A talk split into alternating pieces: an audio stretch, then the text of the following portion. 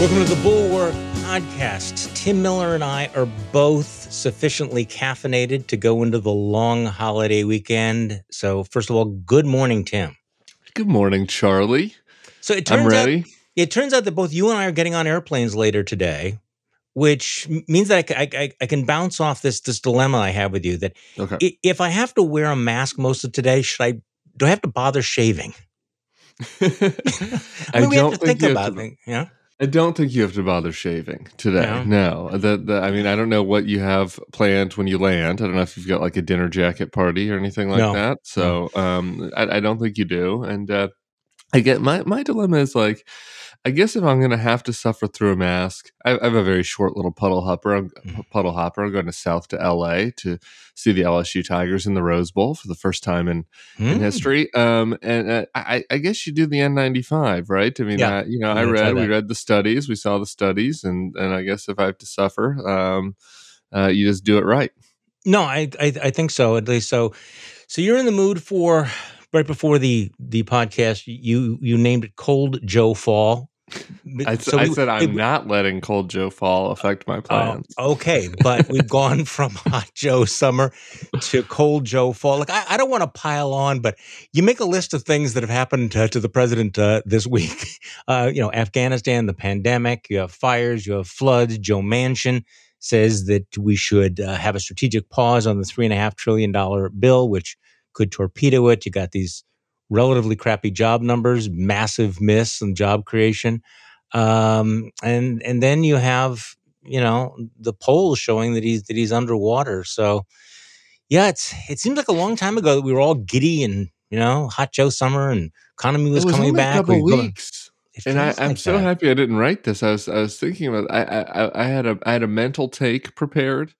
Um, you know, it wasn't quite ready yet. I knew it wasn't quite warm, and I didn't want to. I didn't want to say it because I didn't want to jinx anything.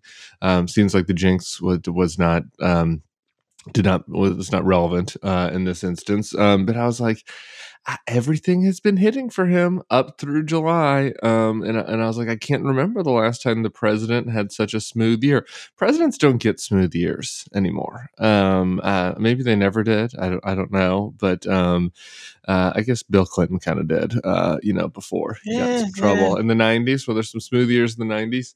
I don't Um, remember- I don't in the remember. early It- '90s. E- Everything in the '90s, even the impeachment, seems calm and normal compared to Yeah, exactly. So it's mem- memory can can fool you. Yeah, you just don't get this. You just don't get it, and uh, it's uh, and there's just so much that's out of your hands. Um, obviously, I, I think some of these mistakes have been in his hands. Some of them have been out, and um, and and yeah, he's he's going through. A, he's going to go through a little rocky period here. Um, uh, it's it's it's an okay time for it. Uh, a year and plus out from the midterms, rather than right before the midterms, and uh, I, I think that there's time to to steady the ship. I, and I was. Um, I, I, I I was on Beg to Differ yesterday, the Mona Charen podcast that everybody should listen to for you know more serious talk than sometimes we offer here on uh, on the on the flagship. Um, I'm offended. and I, I said this is happening with everyone, right? I mean, I mean, Biden is Biden has has, has some unique problems. Uh, some of the Republican governors have had some unique problems, which I'm sure we'll get into. Uh, but if you look at uh, Morning Consult, you know, had a poll out yesterday that covered the favorability ratings of all the go- everybody's going down basically you know except for a handful um, of uh, of popular RINOs up in the northeast like our friend phil scott and charlie baker but I, I pretty much everybody else's uh, popularity is going down uh, people are not happy with delta um, obviously we've had the climate issues that you've you've brought up um, and we can talk about it more length and and, and afghanistan and it, and it's the news environment is is rocky for the president there's no doubt Yeah, it, it is. So I'm just looking at the the Chris Cillizza newsletter from yesterday. He had Yeah. uh, his his newsletter was the poll number will send Democrats into a panic. Now maybe that this doesn't factor in what's happening with the abortion issue because I think that's going to be a big deal. Uh, so this is the new NPR PBS NewsHour Marist poll. Uh, Biden's approval rating is down to 43%, a drop of six points in a single month, which is bad. Uh, but this is what he focused on. Uh, 41% of people say they strongly disapprove of the job Biden is doing, while just 19% strongly approve of how he's handling his job. So that would suggest there's kind of this passion gap. I mean, mm-hmm. the good news is the Democrats are not a cult of personality. The bad news is the Republicans are, and they will still crawl through, you know, glass and fire, et, et cetera, to vote for the Orange God King. But uh, people are rather tepid right now on. Um, yeah, I hope, least, I hope once support. and for all that we've eliminated. There was this kind of popular theory on uh, on particularly left wing Twitter uh, for a while uh, in the in the late 2010s. It was like, uh, you know, persuading people doesn't matter anymore. It's all about it's all about matching the Republicans' enthusiasm gap. It's like you're never going to match the enthusiasm gap of a cult, and and there is actually a, a pretty sizable chunk of people that that need to be persuaded for the Democrats to get to, um, you know, the the the the numbers that they need, especially because of the structural disadvantage they have in the electoral college and the Senate. Like, like the Democrats need to persuade people that are not on board with the you know full AOC agenda. Um, I, there was some doubt that those people existed for some reason, which was always silly. But just the look at Biden's, you can just see it in Biden's favorability numbers. I, I, I think that these some of these people are, are folks that that disapprove of his policy decisions, disapprove of his handling of Afghanistan. I think sometimes with favorability, some of this is just mood of the country, right? People just use it as a stand-in for ugh, the coronavirus is back, etc. Um, but but I, it demonstrates I, I think it is um, uh, uh, re you know makes the case for you know the the Matt Yglesias, David Shor popularism argument in the Democratic Party that they that they they need to that it is incumbent upon them to focus on doing popular things and being popular yeah. in a way that it's well, not incumbent on Republicans well, because of the cult, and that might be unfair, but it's reality. Yeah, what what a what a radical idea that they should do popular things. That they, so, uh, and that's by the way, that's yeah. very controversial. I know, I know. It, it, it's it's very it, it's it's funny. Matt Lewis actually has an interesting column in, in the Daily Beast today. You know, why is nobody trying to seduce the never Trumpers. Seems like, look, if you look at the numbers, and never Trump voters, you know, appear to have made a, difference in states like Wisconsin. And that, that whole that whole Ron Johnson thing, admitting that the Trump loss is basically his argument is, look, if if all the Republicans who voted in down ballot races had voted for Trump, he would have won the state, but he didn't. He he he lost about you know fifty thousand votes of people who voted for other Republicans, but didn't vote for Trump. So, hey, you know, who knows? Never Trumpers turn out to be relevant. And yet it's interesting. There's nothing in the Republican Party, or frankly, in a lot of the rhetoric of the Democrats, that suggests that that we're on anybody's radar screen right now. You know, um, Matt. I didn't realize Matt Lewis was so needy. I guess he needs chocolates and some uh, some roses and uh, you know, kind of um, uh, work me work me over. Um, uh, look, I, I, he's correct in the uh, assessment of the politics, right? I, I, mean, I think that your point, the Ron Johnson video was so telling, and I loved um, our friend Sarah Longwell's tweet about that, mm-hmm. which was like, man, I, think if you summarize this viral video of Ron Johnson explaining why the Republicans lost in 2020, uh, he's essentially saying it was the Republican voters against Trump that did it, and and he's right in that as as kooky as Ron Johnson can be, um, uh, he can still look at numbers um, uh, when he's when he's being when he's being forthright. And um, and it was voters that voted for Republicans down ballot um, and Joe Biden that, that helped uh, push him over the edge in Wisconsin and Pennsylvania um, and Georgia. Um, uh, probably in Arizona too, for that matter. Um, and and and it is a relevant demo. The problem is that you know, if you're Republicans right now, you're looking at juicing that enthusiasm gap that you just talked about, um, and you don't do that by you know talking to us about norms and comity and all the things that we care about. Uh, and if you're the if you're the Democrats, I, I think that Biden is is you know worried about shoring up his his base. I, I, think that there's a little bit more of a strategic question about whether that's the right move or not. Um, but I think that they're feeling a lot of pressure from the left flank pressure you know the, they have the trifecta they have the house and the senate and the president they need to get things done. If they don't do it if they don't appease the left then then they're going to have um, a, a, a, enthusiasm gap next year.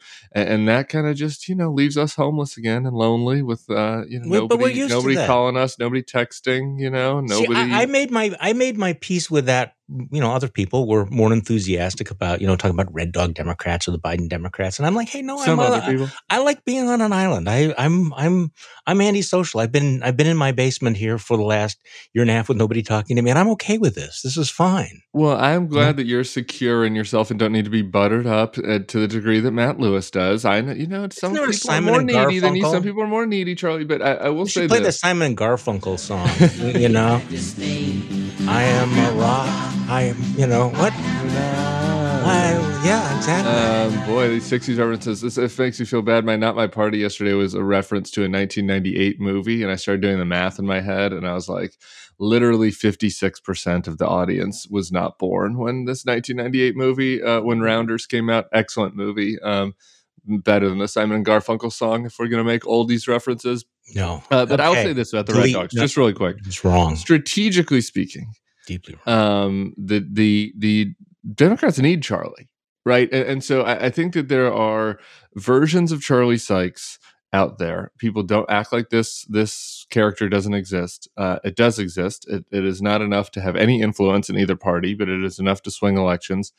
And and and you know this bizarro Charlie does not follow politics as closely as you do right. right? And and and and, and they didn't like donald trump at all um, but they're you know still uh, conservative. I won't say what their age what age bracket they're in. Um, you know they live in the suburbs of the exurbs of a They're city still- like such as milwaukee. maybe it's detroit. Yeah, they're spry. They're Mhm. spry. They're in the detroit exurbs. And and yeah if things are going poorly if if the virus looks like it's coming back and afghanistan looks like it's a it's a shit show and um you know they they they don't feel like their economic prospects are improving as much as they thought. Uh, like that person is likely to just go back to the other team and and and that is an important part right now of the democrats coalition because they lost the working class union guys. You can't lose the working class union guys and not gain back this suburban exurban charlie sykes. That is a recipe for a big republican majority in the house and you know a four or five seat republican majority in the senate. Uh, you got to go one of those paths. And and and so and and and so it, it's an important group for the democrats to eventually court. Okay, so let's do a little bit of a lightning round here. Okay. Un- unfair questions early in the morning. Great. So the biggest threat to Joe Biden and the Democrats right now is blank. i think it's a perception of incompetence I, I don't think that it's any one thing. I think it's an overall perception that that he's lost the rope. Okay. I'm not uh, saying that I think that he's lost the rope or anything like that. I just think that that if you combine the virus and Afghanistan and kind of the messaging of Republicans, that Yeah, I mean, that's the biggest concern. Okay. he's got to I, steady the ship. I, I, I would, I would agree. I would agree with that. That the biggest threat to Biden and the Democrats right now is this sense of la- lack of competence. Um, look, I think there's there's all kinds of challenges out there, including including rising crime, including the border, including this, the the you know what happened in Afghanistan, the impression of weakness. Uh, inflation is going to be a very significant uh, I- issue. All of these things, uh, the the mood of the country um, is is a threat. But you know what I wrote down? My answer was the biggest threat to Joe Biden right now is the progressive echo chamber that won't let them know what the biggest threats are. that w- that will talk about other things or that will get their hair on fire about things that actually do not speak to the voters that you were just describing so eloquently a moment ago. Because the reality is that sometimes you know you you know and you know you you and look you and I are both contributed to a certain you know cable station. Turn on every once in a while and I go okay do you actually listen to yourself? Do you know how this is actually going to play anywhere else? Because you know eh, there there is a strain of thought that says that right now that the response to everything that's happening is let's go as far left as aggressively as possible. Let's just do all this again. Well, no not necessarily. That may not be what works for you. So so okay that was that was Can I, question yeah, can I just I, I- Sure. I want to respond to that because I agree um, as a political matter that that is a threat that the Democrats face, and and I think that um, they could benefit from some self reflection. I, I would say I want I want to explain this. Uh, I saw a tweet the other day. I'm trying to pull it up really quick. Okay, here it is. Um, it's from my old friend Jon Favreau. Um, here, here's the GOP platform for 2022: bounties on abortions, harass and disenfranchise Dem voters, Yep. fire educators who teach kids about racism, prevent schools from stopping COVID spread, threaten businesses to comply with a domestic terrorism investigation. And I, I watched, I looked at that tweet and I was like, yeah, he's right. The Republicans are fucking insane. Yeah. They're batshit insane. But here's the problem is that a, a lot of that stuff is kind of uh, ephemeral. You know, how we talked during the Trump era that this was really, it was one of the most frustrating things for me when Trump was around is that all the stuff that made me the, that made my hair on fire the most about him was uh, the way he treated the- the way he went around doing his business uh, like and and just like the notion of having this corrupt venal bigoted piece of crap in the west wing. Like that's what bugged me the most. That- uh, there's a there's a there's a pack of voters out there that just don't care about that stuff that much right? And that, that for trump to lose he needed to fuck something up that affected them personally. Ahead, the virus was finally that right?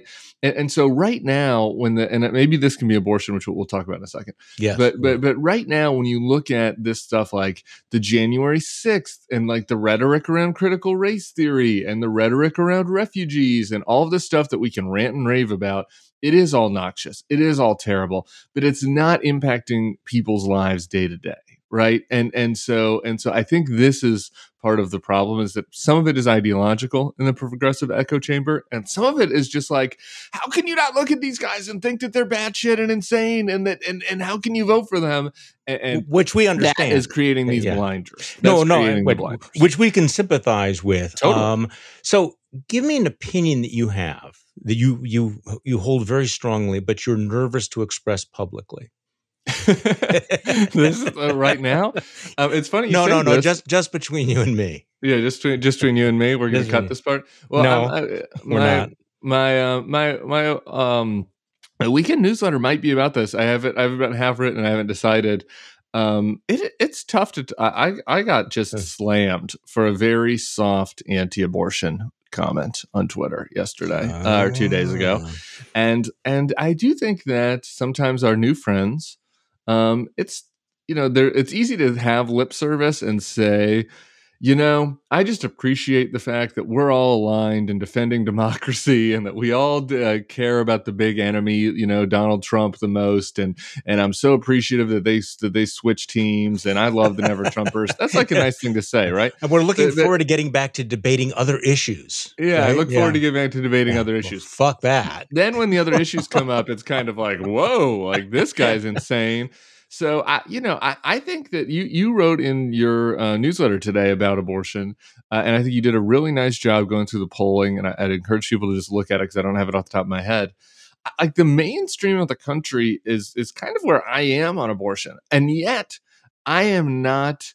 I, I, I'm anathema to both the Republican Party know? uh, position on it and the Democratic elite position. I, I think that I'm pretty well in line with what a lot of rank and file Democrats who are just completely absent from cable news. You know, I mean, that they're just silenced from cable news. But like There- a no, there's a, that. hu- there's a huge middle. There is. yeah, actually. this yeah. notion that that uh, you know, obviously, you know, rape, incest, life of the mother, you know, er, early term abortions, um, you know, uh, when there's fetal abnormalities, like all these sorts of things.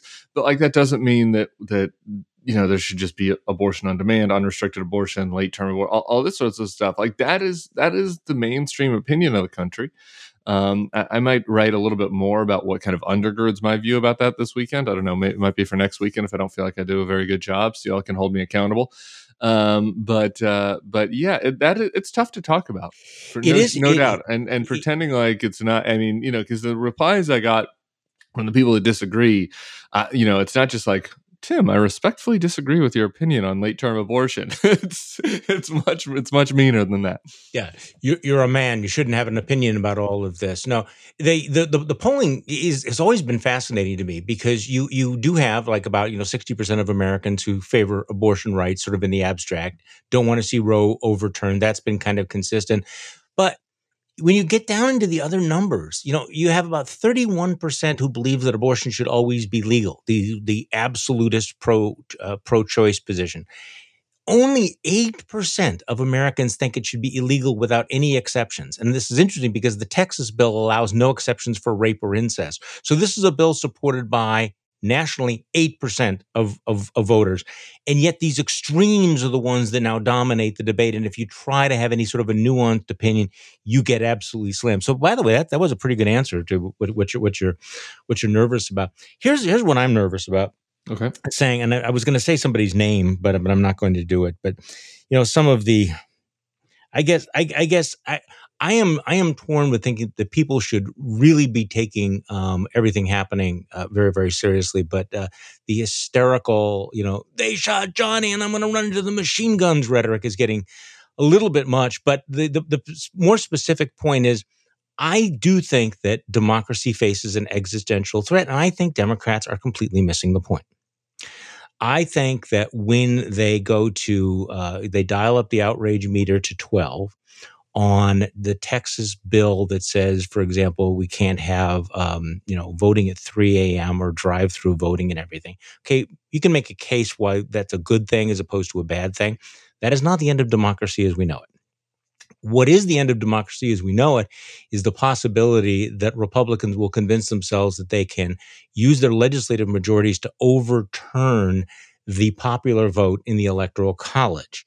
And so while there's all of this heavy breathing about these restrictions, about drop boxes and everything, fine, fine, fine. It's a much bigger problem um, about who counts the votes and and what that environment's going to be. And so, you know, again, you have all of this, you know, big breastbeating about some of the details in the Texas bill, which I'm not defending and I'm not saying is, you know, shouldn't be opposed. But that is not the that is not Jim Crow times 10. That is not the greatest threat to democracy. It's something else involving the way electoral votes are counted. And I just don't see any Democrat coming to grips with it. And the other thing that I'm a little bit nervous about writing is a column that I actually have in front of me with, with, with, with, with, with the title Democrats, you had one job, not to fuck it up. and then it goes on. Yeah, we're just gonna go ahead and tank the bulwark here this week. I'll just I'm gonna talk I'm gonna talk about my hardline anti-abortion oh. stance, oh. and you can talk about the Democrats not fucking it up. And you know, it's been fun. It's been a great like year or two years, however long it's been. Great downloads and you know, okay, but, let's, um, but let's, let's, just let's, let's, just go for it. Let's, let's talk about your not, your, together, published the same day. Okay, so you're you're not your party. Um, I wrote about it this week. You wrote about it, and and yeah. this is not a matter of Schadenfreude. I want to make it people very very clear that no one's yes. taking any pleasure in this, but it's an extraordinary phenomenon. And and, you, and I wrote about it, and you talked about it, and people ought to watch the video all of these anti vax talk show hosts who've been railing against vaccines and masks and sneering uh, about, you know, Tony, about Anthony Fauci and about the CDC, and then get COVID and then die of COVID. I mean, it, it's like, I'm, I'm sorry, it's, it's like COVID karma working overtime. And these are terrible, terrible tragedies, but it is an amazing story. And it makes you wonder really what's going on.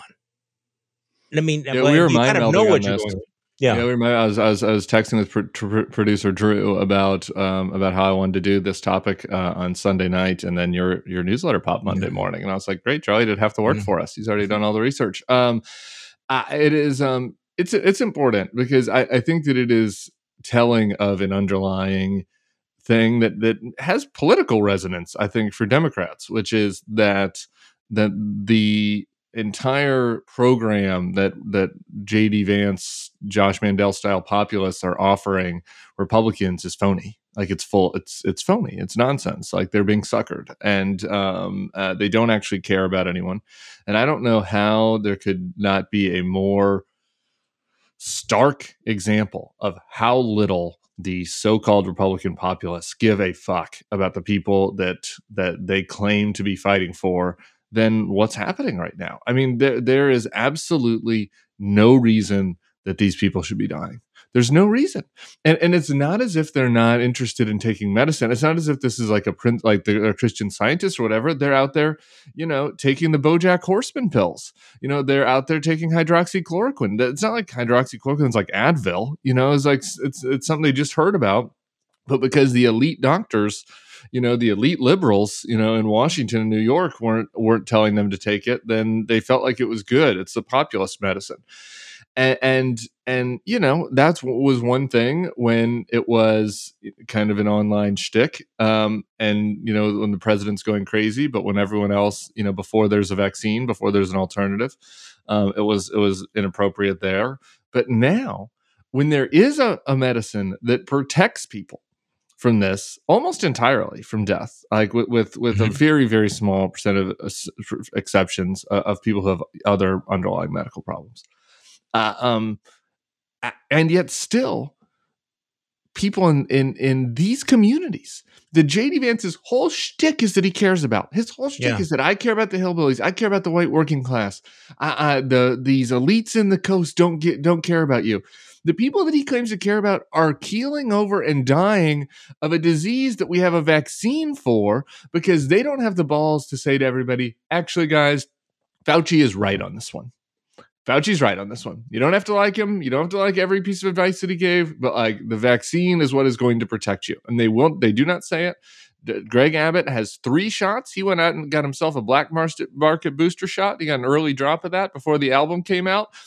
and and and and meanwhile, the conservative talk show hosts in his state are dying and the conservative um, uh, grassroots guys who are holding these you know anti-mask rallies are dying and and, and you know he'll, he'll, he'll say oh yeah get a get vaccine it'll be kind of like a side point but but then he'll sign an executive order that bans people from mandating vaccines. Uh, these guys are charlatans, they're phonies, they're suckering people, and people are dying because of it. And I just, it's pretty astonishing that we've now gone many months of this, and it's if anything, it's picking up steam.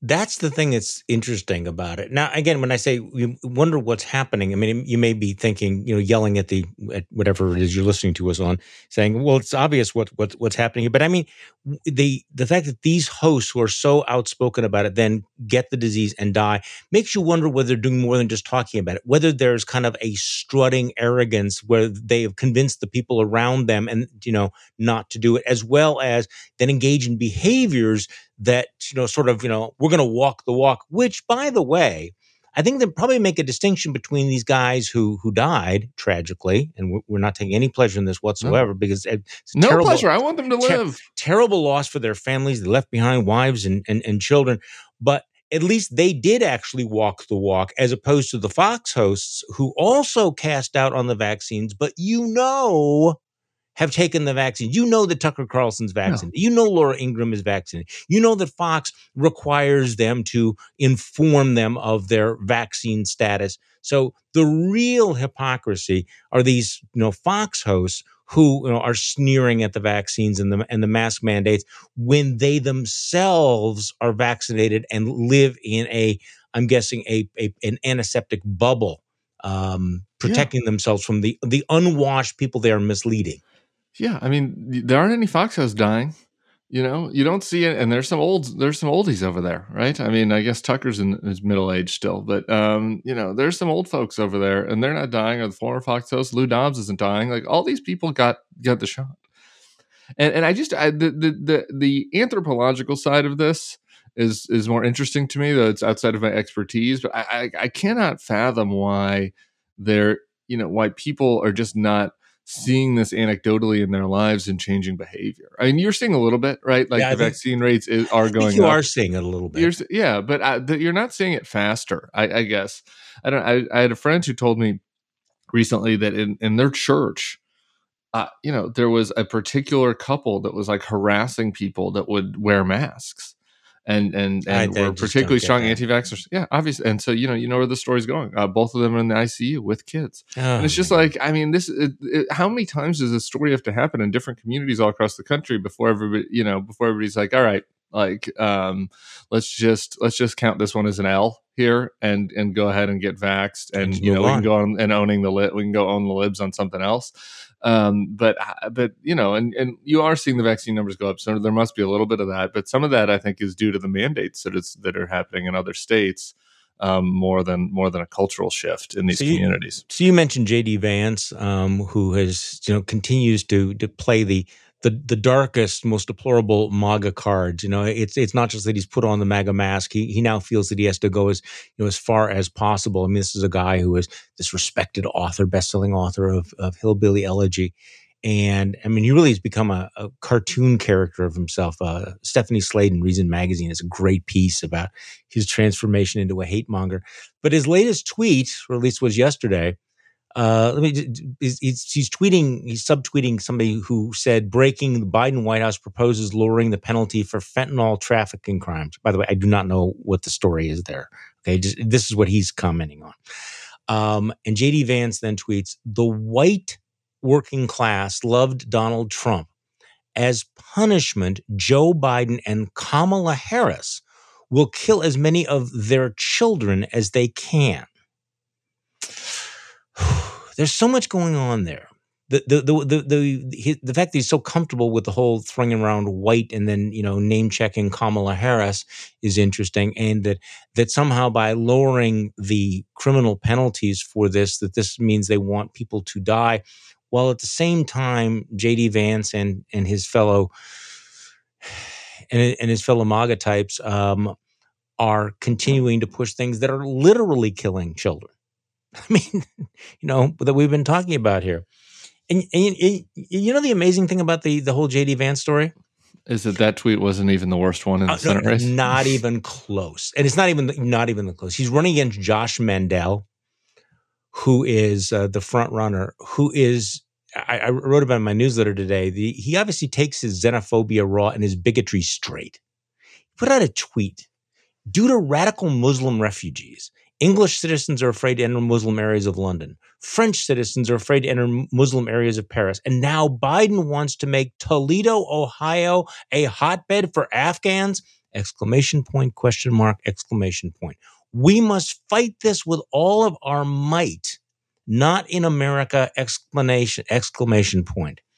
So he's gone all in anti Afghan refugees, just playing the whole I, Donald J. Trump, want a complete and total ban on Muslims. And the reality is, in the Republican Party, he'll pay no price for that. That's the sad thing. That's the tragic thing. That's just the reality, isn't it?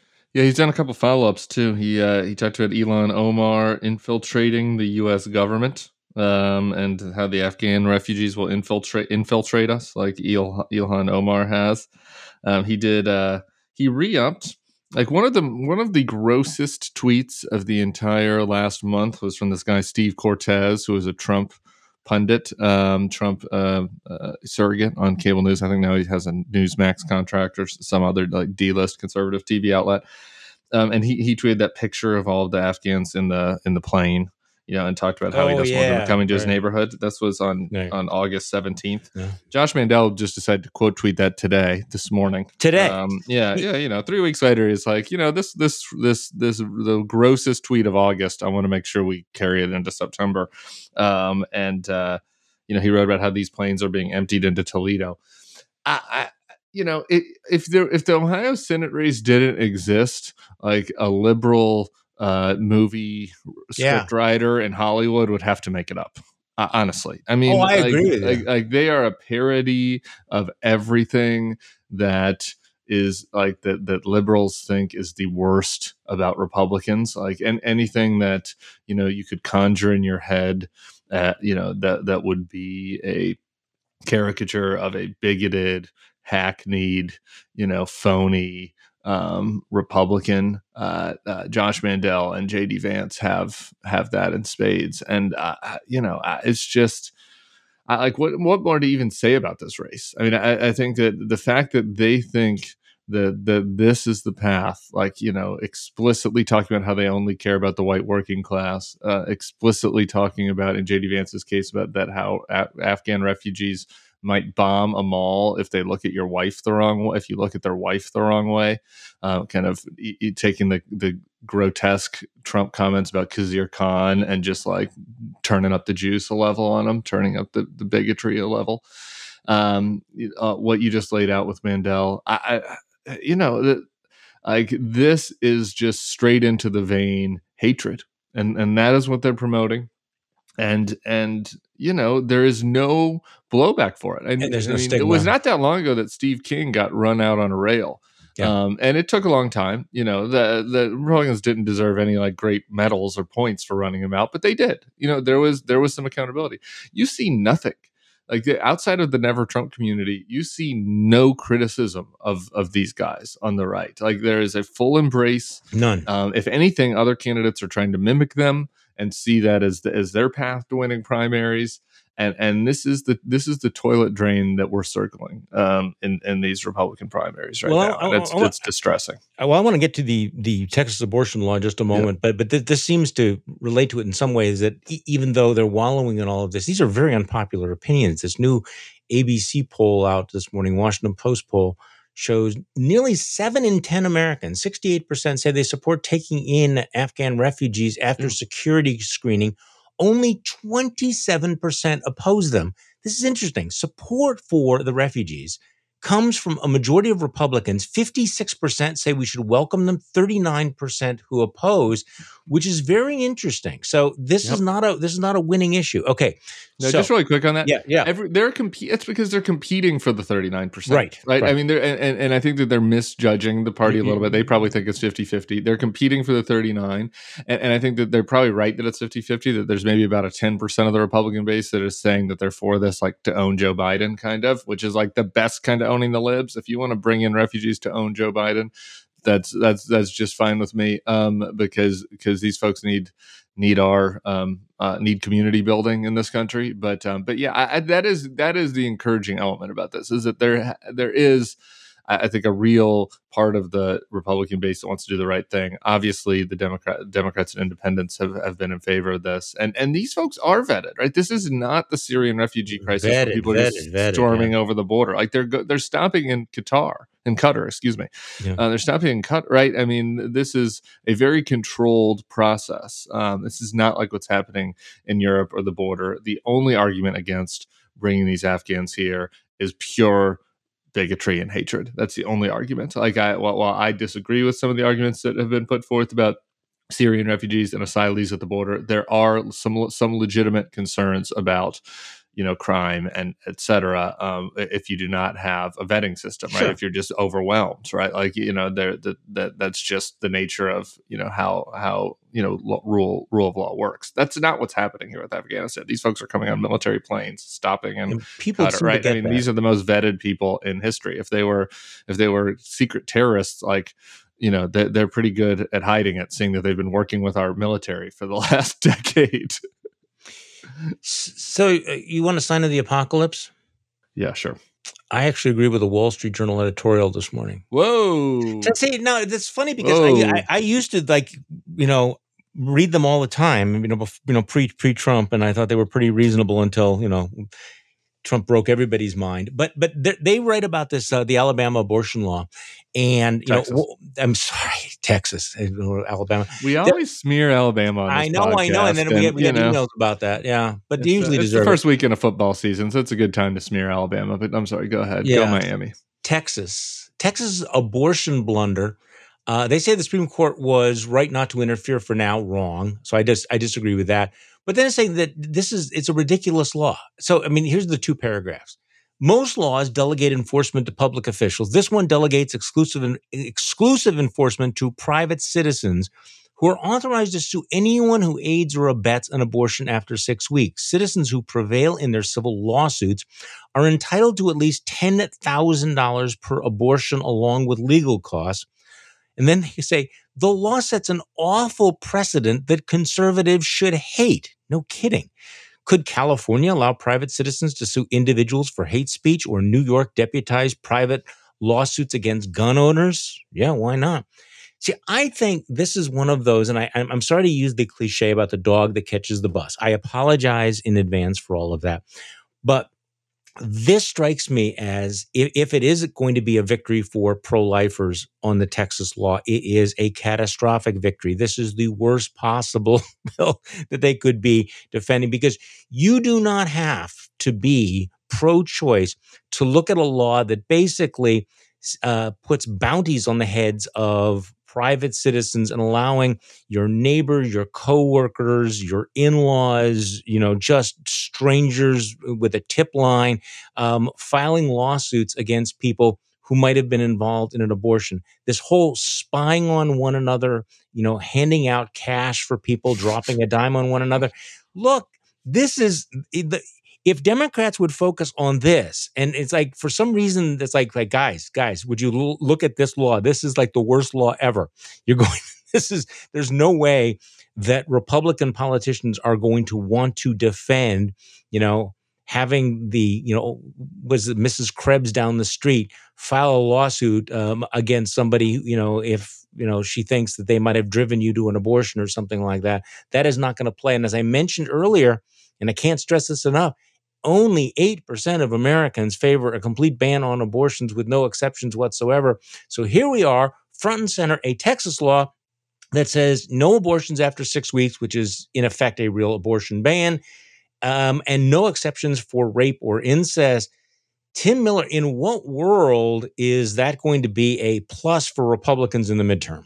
Hmm? I just I just want to know out of the depths of whose warped mind do these like bills come from? I is, is, is I mean Alec is bad enough, but is like they're like an evil Alec, or is there just like one sociopath in the corner there who like comes up with these ideas? Because I remember those. What were those ultrasound? What was the euphemism for the ultrasounds where you would you, where they you at, would literally have to penetrate a woman's vagina to try to get to get the ultrasound that they had to go through before they could get an abortion. Do you remember these and the odds no, these bills? I should. It was they were there was one in Virginia and like normal states that were trying to pass these invasive ultrasound bills, which were that was kind of what led to the Todd Akin uh, kerfuffle and all that. I know it's just a political nightmare, a moral nightmare, uh, and and and this is I, I feel like the you know uh, antecedent to that like what you are seeing in texas i, I don't i you everything you said is right it's just hard to to add on top of that how you could like think that a system where a rapist literally in the system a rapist uh, could sue I, I, I, should. I'm only. Yeah. I'm laughing in the macabre sense. Like, you know, could could sue to get a bounty for, you know, the for if after seven weeks their victim um, had an abortion. Yeah, you right? can't, like, you can't I, sue oh, the woman herself. That that's important. To, right, to, right. They could get a, but I mean, they could get a sue to get a bounty from like the doctor or you know who or, you know somebody who drove her or yeah. like all, all, all these sorts of absurd AIDS uh, like ways. Yeah, there's no there's no exception for rape or incest. and uh, six weeks, and then you had the picture. Have you seen the picture from the bill signing? They all these like it's all these old white guys with the, these creepy grins there are some there are some women there, uh, but it's mostly old white guys with like these creepy grins doing the heart sign with their with their hands, and it's Wonderful. just like like how did you think like when you talked about the liberal bubble earlier? Yeah, like, this is at a whole new level. See, I bubble. think I mean, I this think, has like eight percent. Nobody it, approves this. See, this is an interesting point because they're all thinking, "What a great, clever idea this is." And by the way, you, you can see you know why they did it this way because and and and, and this is why the the law was not struck down by it was not put on hold by the Supreme Court because the enfor- the state itself does not enforce the law. The law enforcement is completely outsourced to this vigilante litigation system, and, and, they're hoping that the private vigilantes will do it. So that creates a different legal environment, at least technically. So some lawyers cooked this up and said this is a way to skirt around, uh, you know, the, the, the courts and and and Roe versus Wade. Too clever by half. But what it's done is is create this absolutely creepy. I know what you did last summer culture in the state of Texas. So if you know, if you noticed, by the way, in the in the in speaking of other old movies, if you in, in, the last, in the last twenty four hours, you haven't seen a lot of football spiking from Republican politicians and Fox News. I don't know. I think it went like twelve hours without even mentioning abortion. I mean, it's like yeah. you would you'd think that they would be thinking this was a pretty cool thing, but no. You know who hates this more than anyone is Ron DeSantis he already mm-hmm. gets asked about it yesterday, and he's eyeing that 2024 primary and thinking to himself, uh, you know, do I have to do something like this now? Right? Um, I so to not let Greg Abbott or someone, some other lunatic, get to the right of me in the 2024 primary in the event that Donald Trump keels over because he's at 67% in the 2024 primary polls, according to Emerson yesterday. Uh, so DeSantis um, uh, you know, women of Florida should be very deeply concerned at this point because I think DeSantis is going to feel pressure to do something akin to this. Um, it is it, I, it, the, the whole the whole thing is preposterous. It's an absolutely preposterous system, and um, and but but you know, I mean, the way that our pol- the way that the incentive structure of our politics is right now, I, can we really be certain that it's going to get rolled back? I, I don't know. You know, no. I don't think so. Right? I, I because know. you know, if you're the Republicans, um, despite the fact that there's not a lot of football spiking, you know, there also isn't going to be a lot of blowback in the sort of alternate universe of you know the Newsmax media and this you know ban the you know the the far right media um, in their communities, there's not going to be blowback. Um, you know, we've already seen that they are completely impervious uh, to what's happening in real life, even if people are, are dying all around them. Um, and so I, I, I, think that it's a real, uh, you know, serious issue for for women in, in Texas. Um, uh, in addition to kind of the political ramifications. Well, let's talk about the political ramifications because you know earlier on the podcast we were talking about the the passion gap between Republicans and Democrats, and clearly in a in a, in a midterm election, you you want to gin up your base, you want to have some enthusiasm, and Democrats seem not to have had it. Republicans seem to have a lot of things that were motivating them, getting them angry, getting them turned out, kind of quasi 2010 mood. This strikes me as changing the dynamic because two or three days ago, we would have, I think, reasonably thought that what happened in Afghanistan would be the determinative issue in the mid in the minds of voters. But now, I mean, you've been around politics for a long time. What's likely to have more impact, the ab- abortion issue or Afghanistan, when when we're talking about this a year from now? Yeah, mean, clearly abortion. I, I, though, for me, Afghanistan is really a stand-in for the competence question. Um, you know, and and and and I think that whether Afghanistan, yeah. yeah, whether Afghanistan has staying power, I think has less to do with whether people actually care about the fact that we're out of Afghanistan, which they're ob- they obviously won't, and more about whether Biden, you know, seems like he's got control of the reins here, and and that and that you know swing voters can feel confident uh, about about maintaining unified Democratic control. The the abortion bill is obviously um, you know, going to have more of an impact in a different set of voters, which is that 19% number that you you cited earlier of the very favorable for Biden. Uh, can the abortion bill be used to uh, up the ante on enthusiasm on the left um, and defray you know mm-hmm. some of the natural losses that you have from always from enthusiasm in a first year midterm you know where the other side wants revenge and the other side wants to you know um, you can demagogue against whatever the worst you know whatever you know bill was passed that that their base likes the least whereas the side in power has complaints about their side in power and so that's just a natural part of our system um, I, I think the abortion bill could help sort of mitigate some of that. Oh, I um, think it's I, I think it's going to fire people up. Yeah, no, I mean this is we know we keep talking about you know culture war issues, and most of those culture war issues I think had been cutting in favor of Republicans, at least in terms of motivating people to come out. Well, this is the mother of all culture war issues. This is like the er culture war issue. And and right now, um, if if Democrats needed something to turn them out um, to uh, to capitalize on their gains with women voters, this would be the issue. Now, again, I, I, I we, we I have to just remind people because a lot of the commentary I think was pretty terrible yesterday on all of this. Number one, the court has not yet overturned Roe versus Wade. This should be very very clear. They have not ruled on the constitutional issue.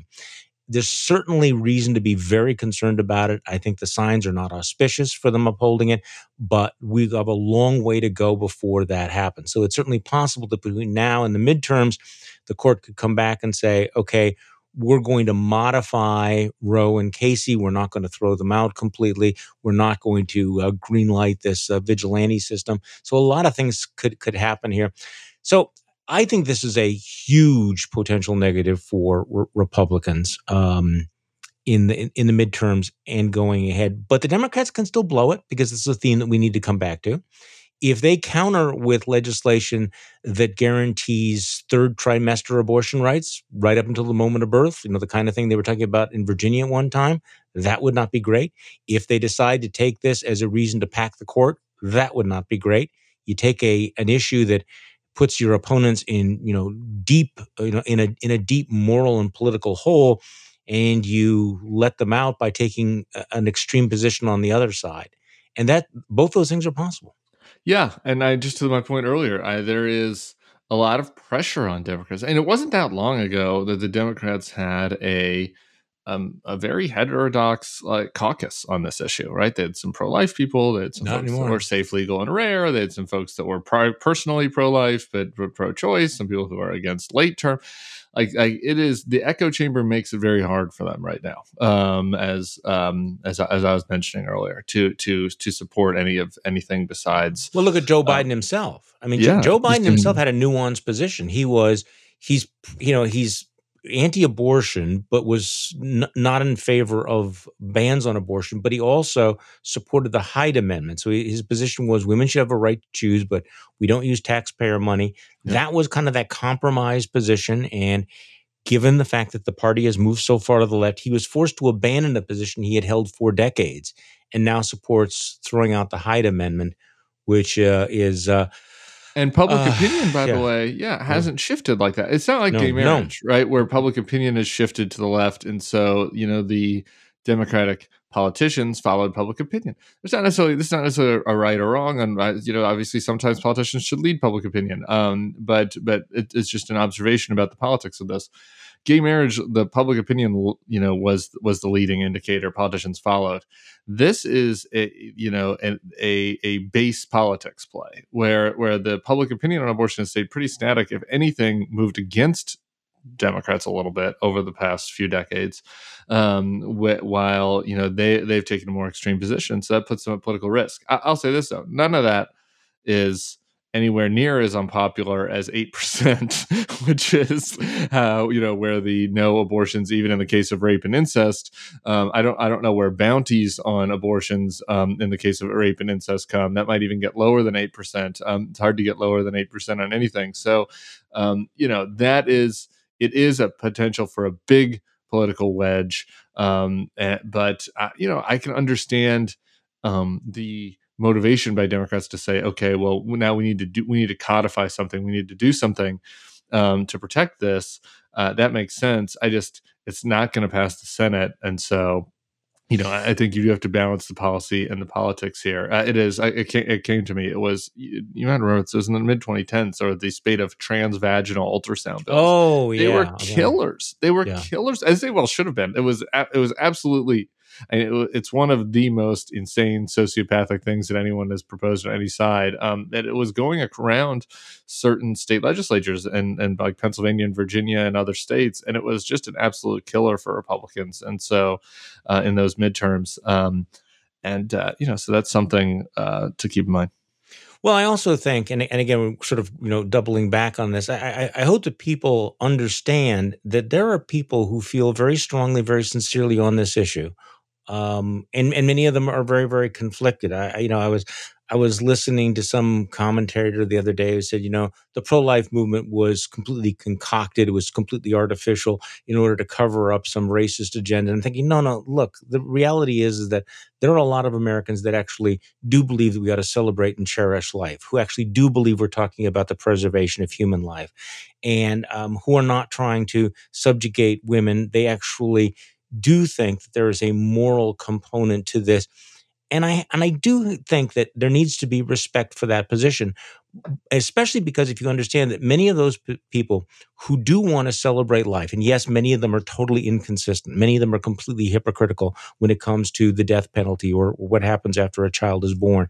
These are some of the same people who you know applauded you know the separation of families at the border and stuff, and there's a real failure of much of the pro life movement. But there are people of goodwill who will who are pro life who are going to look at this bill and say, no, this is terrible. I do not want people spying on one another. I do not want bounties on vigilante, you know, the, the vigilante, uh, you know, vigilante litigation that is going to harass people involved in all of this. That that is not the way that you change the culture. That's not the way you change people's hearts and minds. That's not the way you reach young women who are making the decisions to do all of this. See, and that's that's I think the part of the tragedy of all of this is that pro-lifers ought to be focused on the culture of life as opposed to getting these draconian, cheap, own the libs wins. Because even though they may have short term wins in the long run, I think they're doing themselves immeasurable harm. this is really I, I just want to add to this because um, I, I got you know sort of waylaid dealing with the attacks on this, but it is true. Like this is this is this is a true point, and and, and I think that for people who who you know ha, have had uh, very deep seated conversions on this issue, uh, that, or, or you know, even you know those who've had this from, from their from their young, uh, people who have had this personal experience. Women, Sarah Quinlan wrote about this beautifully for yeah, us in the Bulwark last year.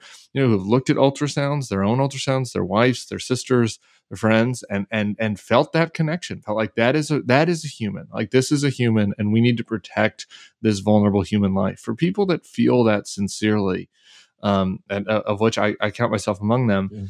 Uh, like this bill is a nightmare for them. Yes, too, right. Like it's exactly. a nightmare for women, um, obviously, and like the uh, women who are going to have to suffer directly from this are, are, are obviously the number one um, people who um, are victim or will be victimized by this bill. But but but for anyone that wants to persuade folks to that point of view that this is that this is something as a society we should value uh, I, I, this bill is doing very serious harm to that, and I, and I, completely agree with that. And I think that's an important important point. Well, and that was one of the debates that we had during the Trump era, where pro you know, many pro lifers who said, "Okay, I'm going to swallow everything else, but if I get a Supreme Court justice who's pro life, I'm willing to put up with everything else Donald Trump does."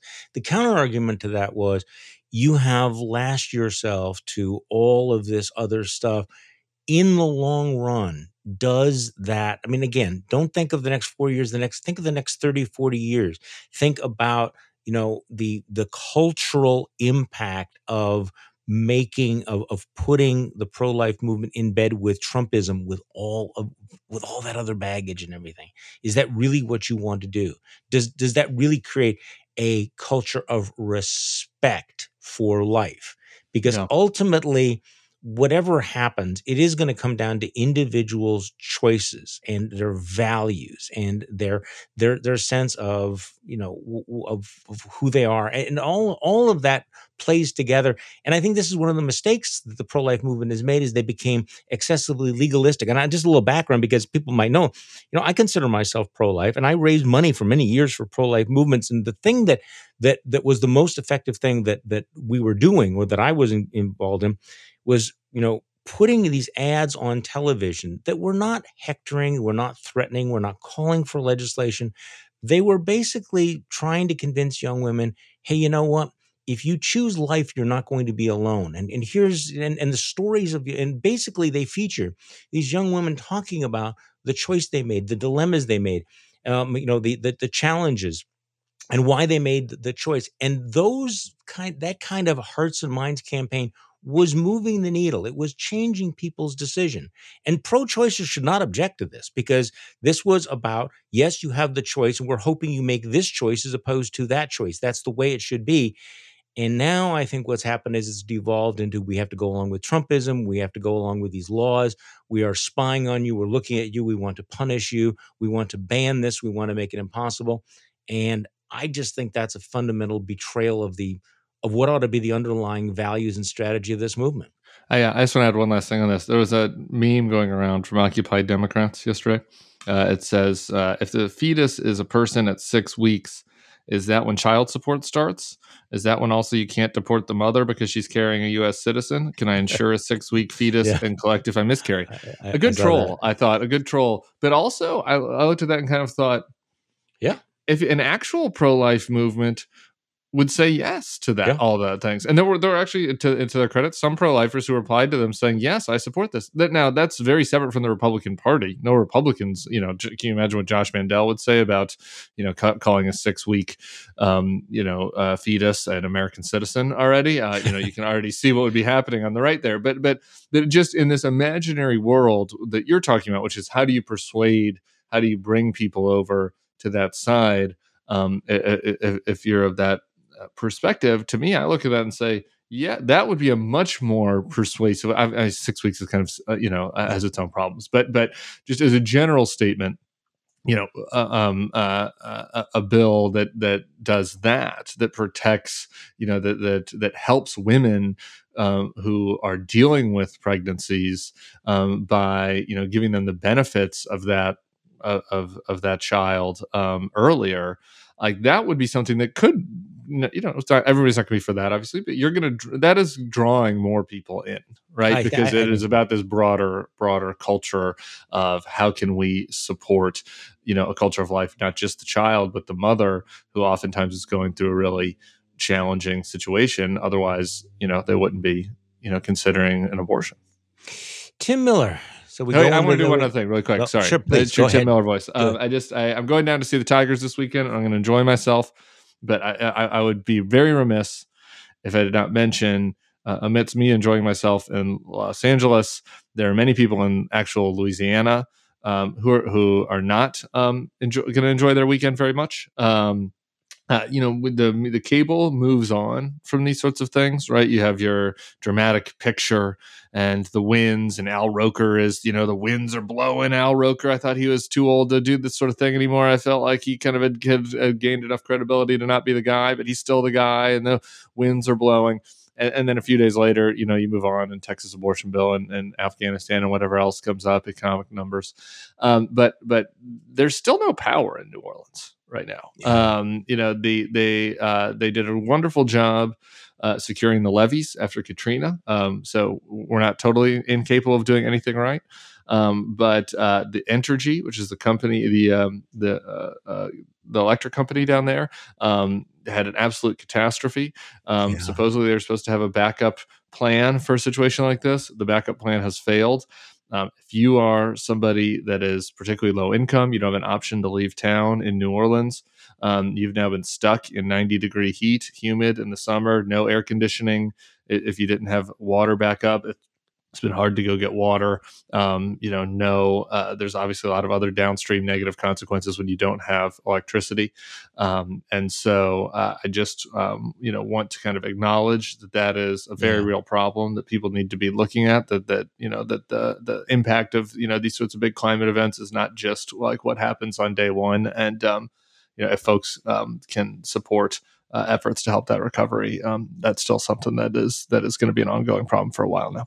It is going to be, as well as the Northeast, which has also been stunning and the stunning death toll. Tim Miller, enjoy your trip to Los Angeles and your long holiday weekend. Uh, I'm going to be taking a few days off. I'm going to be out east. Um, Amanda Carpenter will be sitting in for me on Tuesday and Wednesday, and I will be back here on Thursday. And I'll be talking with Bill Kristol on Thursday. So just hang Excited! I'll I'll be listening now that I know that it's Amanda. Well, Am- Amanda's going to be sitting in for a, for a couple of days, and of course, next week is going to be the run up to the September 11th, 20th anniversary. And whoa! So just when you think things are going to calm down, you know, they they won't because they never do. Tim, thanks for joining me. I appreciate it very much. See you, Charlie. And thank you all for listening to today's Bulwark podcast. We will be back next Tuesday. Amanda Carpenter, I will be back next Thursday.